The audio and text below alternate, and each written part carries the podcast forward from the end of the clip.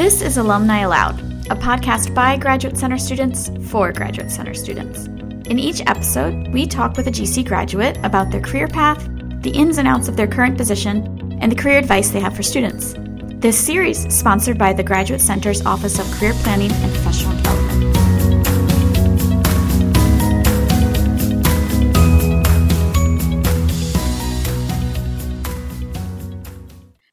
Turner, a PhD candidate in educational psychology at the Graduate Center. I work in our Office of Career Planning and Professional Development, and I interviewed Dr. Astrid Rodriguez, who currently works at NYU managing the implementation of student success initiatives in enrollment management. I'm talking with Astrid Rodriguez today, who graduated from our Educational Psychology PhD program at the Graduate Center. And she's going to be speaking with us about her work experience while in graduate school and then how she moved on and began her career in higher education administration. And she's also done a little bit of consulting and she can talk about how all of that has kind of been part of her journey. So, hi, Astrid. Thank you for doing the interview today. Hi, Abby. Thank you for having me. It's a pleasure. So, tell us about if you've got professional experience in graduate school, maybe give us a little overview of that. And then, what did you do when you left the Graduate Center for work? Of course. Uh, so, you know, early on while I, was pursuing my graduate studies, I worked at the Brooklyn Navy Yard Development Corporation. Some of you may know of that. The Navy Yard is an industrial park located in Brooklyn, and it housed over 300 companies at the time. I was an IT administrator, and my task was to develop and implement our first fully integrated information system.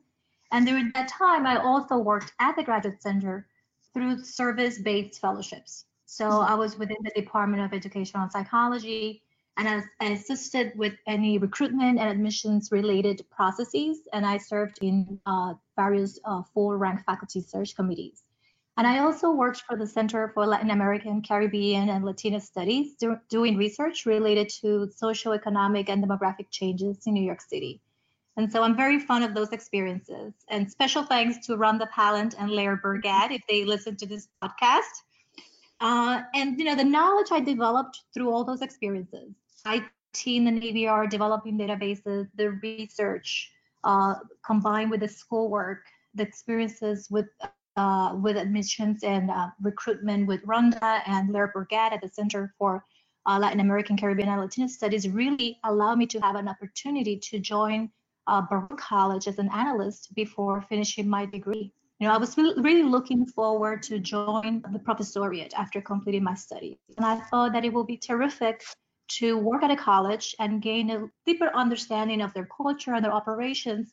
And so I was thrilled to have joined Baruch at the time and in some way give back to CUNY. So you continued with Baruch after you've got the doctorate, correct? Correct, correct. You know, soon after I finished graduate school, I began searching and applying for tenure track teaching positions. But opportunities were very limited. And so I decided to broaden my scope, if you will, and also look for administrative opportunities in higher ed as well. And it wasn't long after I graduated that I was offered the opportunity to lead enrollment management efforts at Baruch College. And so I was happy to do so. Okay, so and that's kind of been your biggest uh, admin role, this enrollment management. So can you explain to us what that entails? Because some people might not even know that this exists.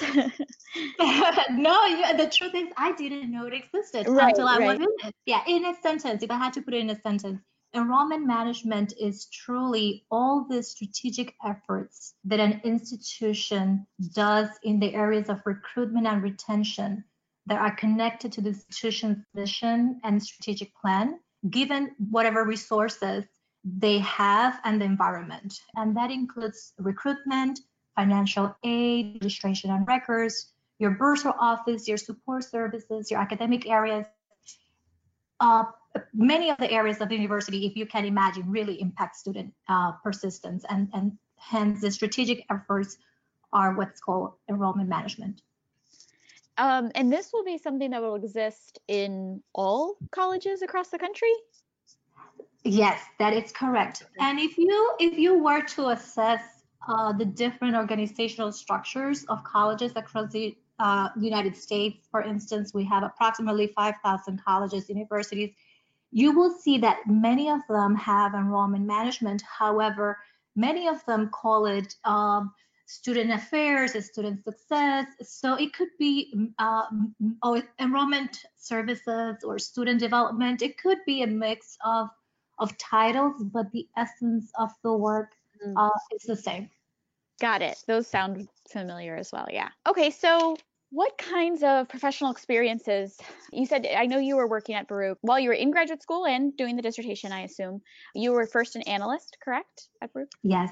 Okay. And how did that experience contribute to your, like your professional skills or you know how did what did you gain from your initial employment at Baruch that you you're still using today?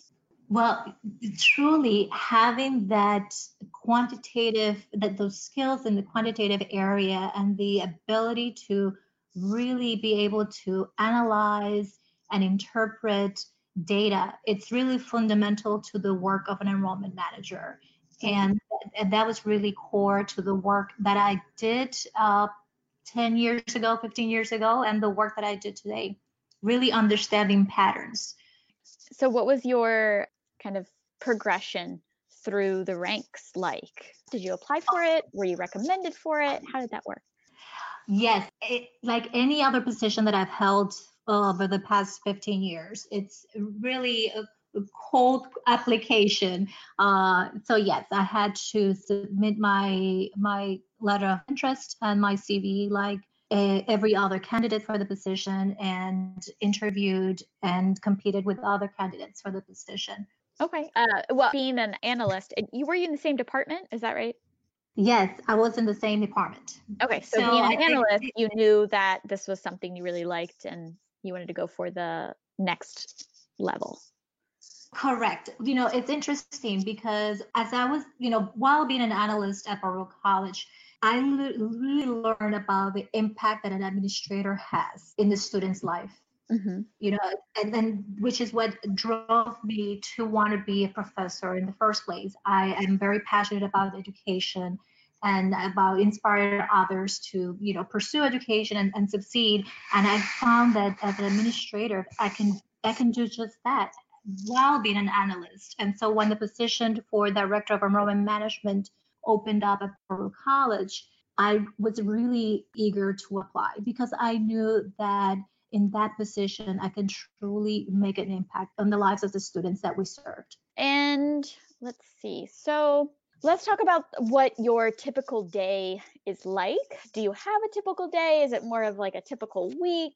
Um, what are some of the tasks you have to get done? What are the meetings like? Kind of like the logistics of being in higher education administration. Well, I would say that there is really uh, no typical day. Although I usually start my morning, my Monday mornings looking at what is that I need to accomplish for the week make a list of all the things that I want to do and then prioritize those lists. And once that's done, a typical week is really having communications and meetings with different partners and uh, and collaborating with others about how to get the work done. So it's facilitating uh, the communication among different offices and staff members to really deliver what's important for the week now can you explain a little bit more detail about what did it like what kinds of tasks would you be completing throughout the week? And um, like what are what do your big projects look like as an administrator? Well i wanted to you know in, in general if i were to think about my experiences in enrollment management and what is it that i do i will characterize it as being a thought partner to executive leadership and really mm-hmm. providing that subject matter expertise and sort of a consultative leadership for the planning, guiding, and evaluating initiatives, business processes, and policies. For example, um, my various roles, I've developed long range enrollment goals aligned with overall budget goals for the university, uh, revised admissions models for, uh, for recruitment purposes and admissions purposes, planned and implemented uh, financial aid strategies and conducted analytics and enrollment related research to support academic advisement, marketing and communications, and retention efforts. And I also serve on critical committees, including executive searches, for instance, as well as middle states accreditation. So it, it is a little bit of a very tactical, detail work, but also a more of a big picture strategic conversations with partners across the university. Okay, and now hearing about those uh, specific kinds of projects that you work on, what kind of people might be attracted to this work? It sounds like I'm hearing a lot of uh, repetition of analytical skills, which fortunately a lot of PhD uh, students have this, but can you think of something else that might attract a student to this kind of work? Oh, certainly. You know, in my experience, I would say that there are many competencies and proficiencies that are required to excel as a practitioner in the area. For example, the ability to identify opportunities for change to allow for greater efficiencies, along with the ability to recommend and design as well as implement and assess the changes that you're making is important being able to collaborate with others in decision making and be mature and understanding that your preferred course of action may not, may not always be uh, pursued. Uh, being able to design, analyze, and interpret data, as you mentioned, as well as adapting your approach when communicating the results to different audiences is very helpful. Mm-hmm. But if I had to name these top three skills You'll be surprised. They're very general skills and skills that apply to multiple jobs. And those are excellent critical thinking, analytic, and problem solving skills. But equally important is having that continued desire to learn and be proactive about seeking opportunities for professional development. We are all lifelong learners, and I, you know, having that the, the PhD in educational psychology has been tremendous uh, for my career but I also need to realize how equally important and beneficial has been the opportunities that I've sought after I graduated to develop further develop the skills.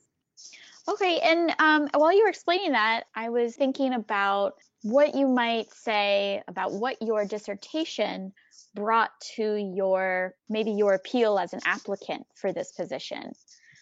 Oh, that's a wonderful yeah. question. and the truth is that I I think my dissertation per se has no bearing on the opportunities. yes, on the opportunities that I have uh, sought or the uh, positions that I've been so honored to have. My dissertation was on the influence um, of bilingual text on reading comprehension. Mm-hmm. And so the way I see it, it was really an, a, a wonderful exercise and for all those skills, the skills of uh, critical thinking and research and problem solving as I went about reaching out to different schools, trying to get uh, participants for my research, being able to synthesize all of the literature out there to do my literature review, being able to uh, conduct the research day in and day out, collect those results, analyze the results, make sense of the results in, in, in a critical way, and put that into words in a way that a, a vast audience will be able to understand what I was trying to do without them having to have that knowledge of, of the main construct because they were well defined in, in the reading.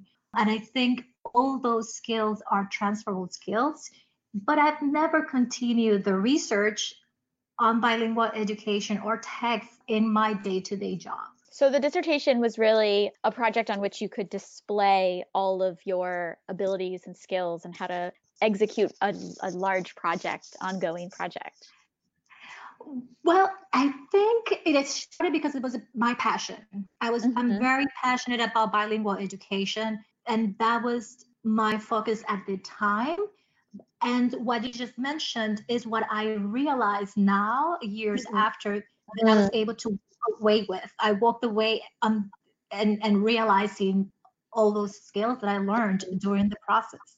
Right. And so that's even more reason for current students to maybe get through the district. I'm thinking about my own experience, how I no, to be done with it already. no, you know, it's interesting because oftentimes I, I I'm talking with students and they're so concerned about the subject matter that or, or their major or their dissertation topic and and I tell them, you know, take it a semester at a time, make it as simple as possible, focus and concentrate. At the end of the day, you're gaining tremendous skill beyond the subject matter that you're researching. Yeah, I think that's I think you just gave a ton of great advice right there. Mm. Okay, and what about some opportunities that maybe you participated in during graduate school that contributed to some of your professional skills that you use? Or and actually you have a lot of data analysis skills. I wondered if you could give us some information about how you built those because they are becoming more and more valuable for phd students. Yes and, that, you know that is a great question. I often find and my, and my advice to students has always been you know follow your passion but always try to gain skills that are hard skills, technical skills, uh, something that more and more employers want, which is this quantitative reasoning aspect in analytics. I was very fortunate and actually very intentional.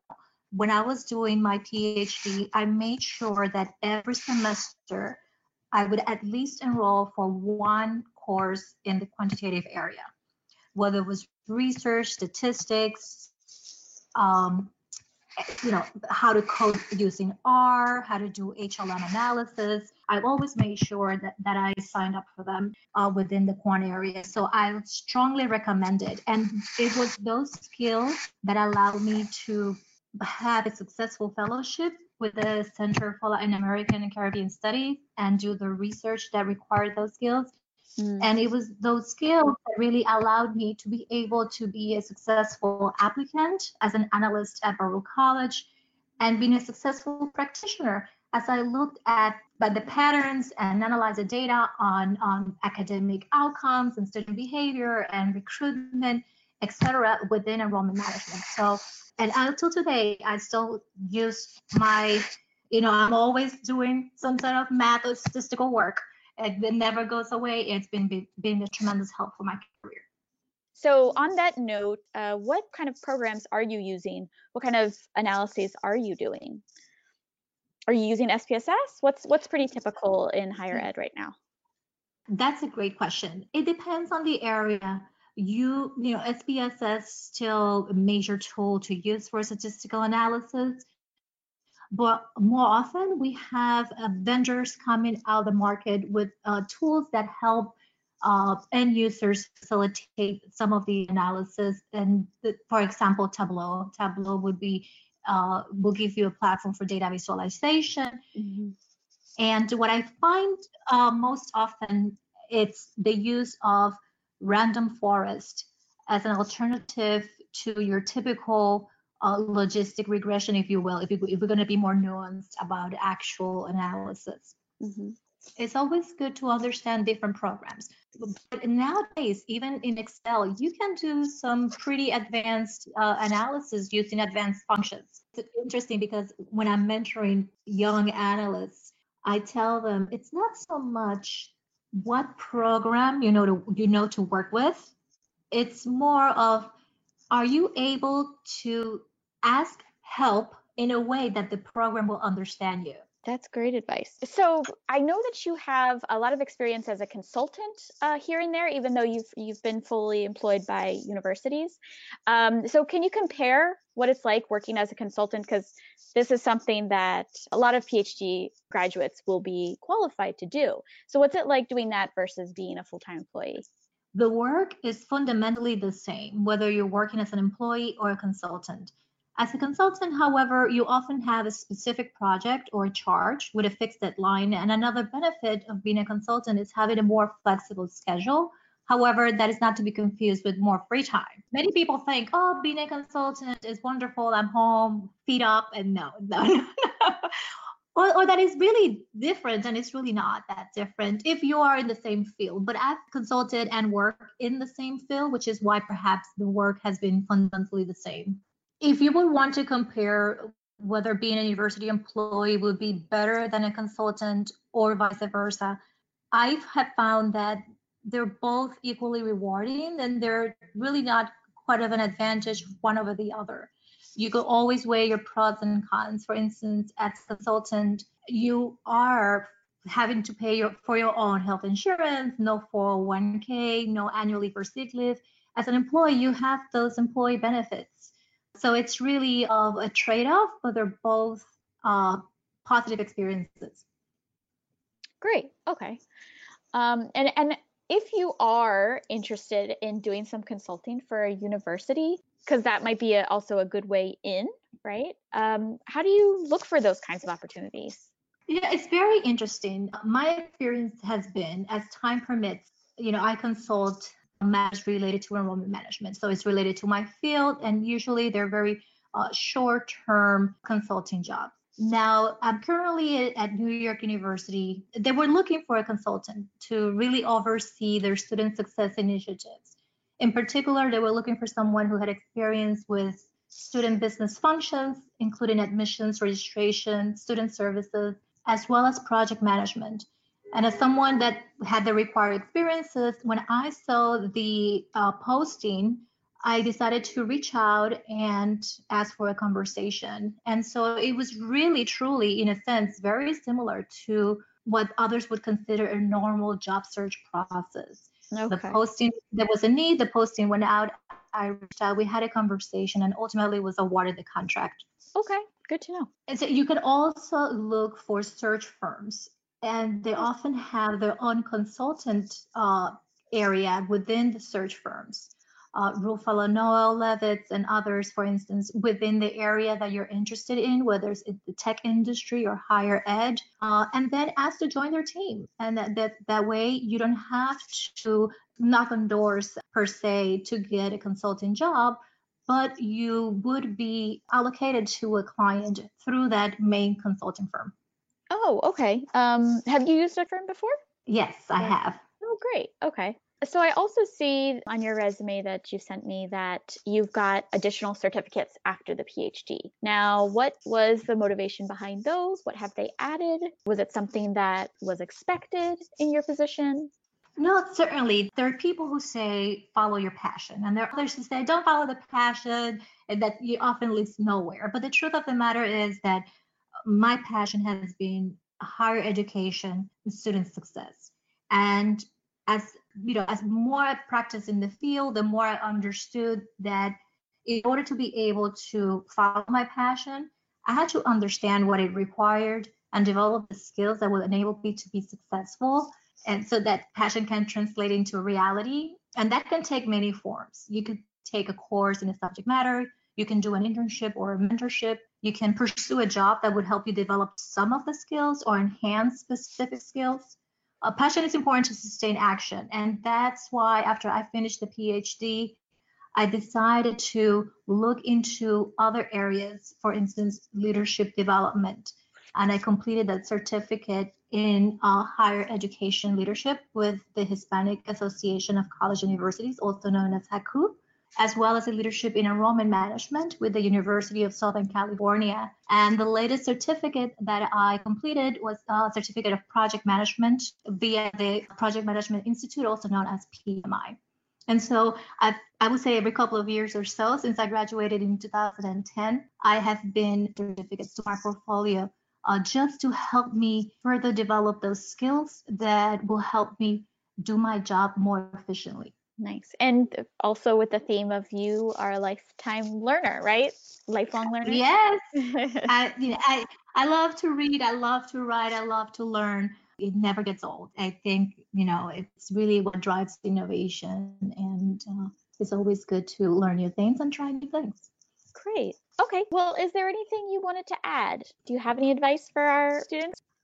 Definitely. Uh, uh, again, I cannot stress it enough. Uh, you know, think about your ideal job, understand what are the prerequisites to be successful at the job, and seek the experiences that would allow you to develop that knowledge and those skills that are required for you to be successful. Never think for a second that completing a PhD it, it's the end of it all. Always try to enhance your skills and and and really pursue your passion. And as as I said before, try to get some understanding and develop skills in, in, in technical work.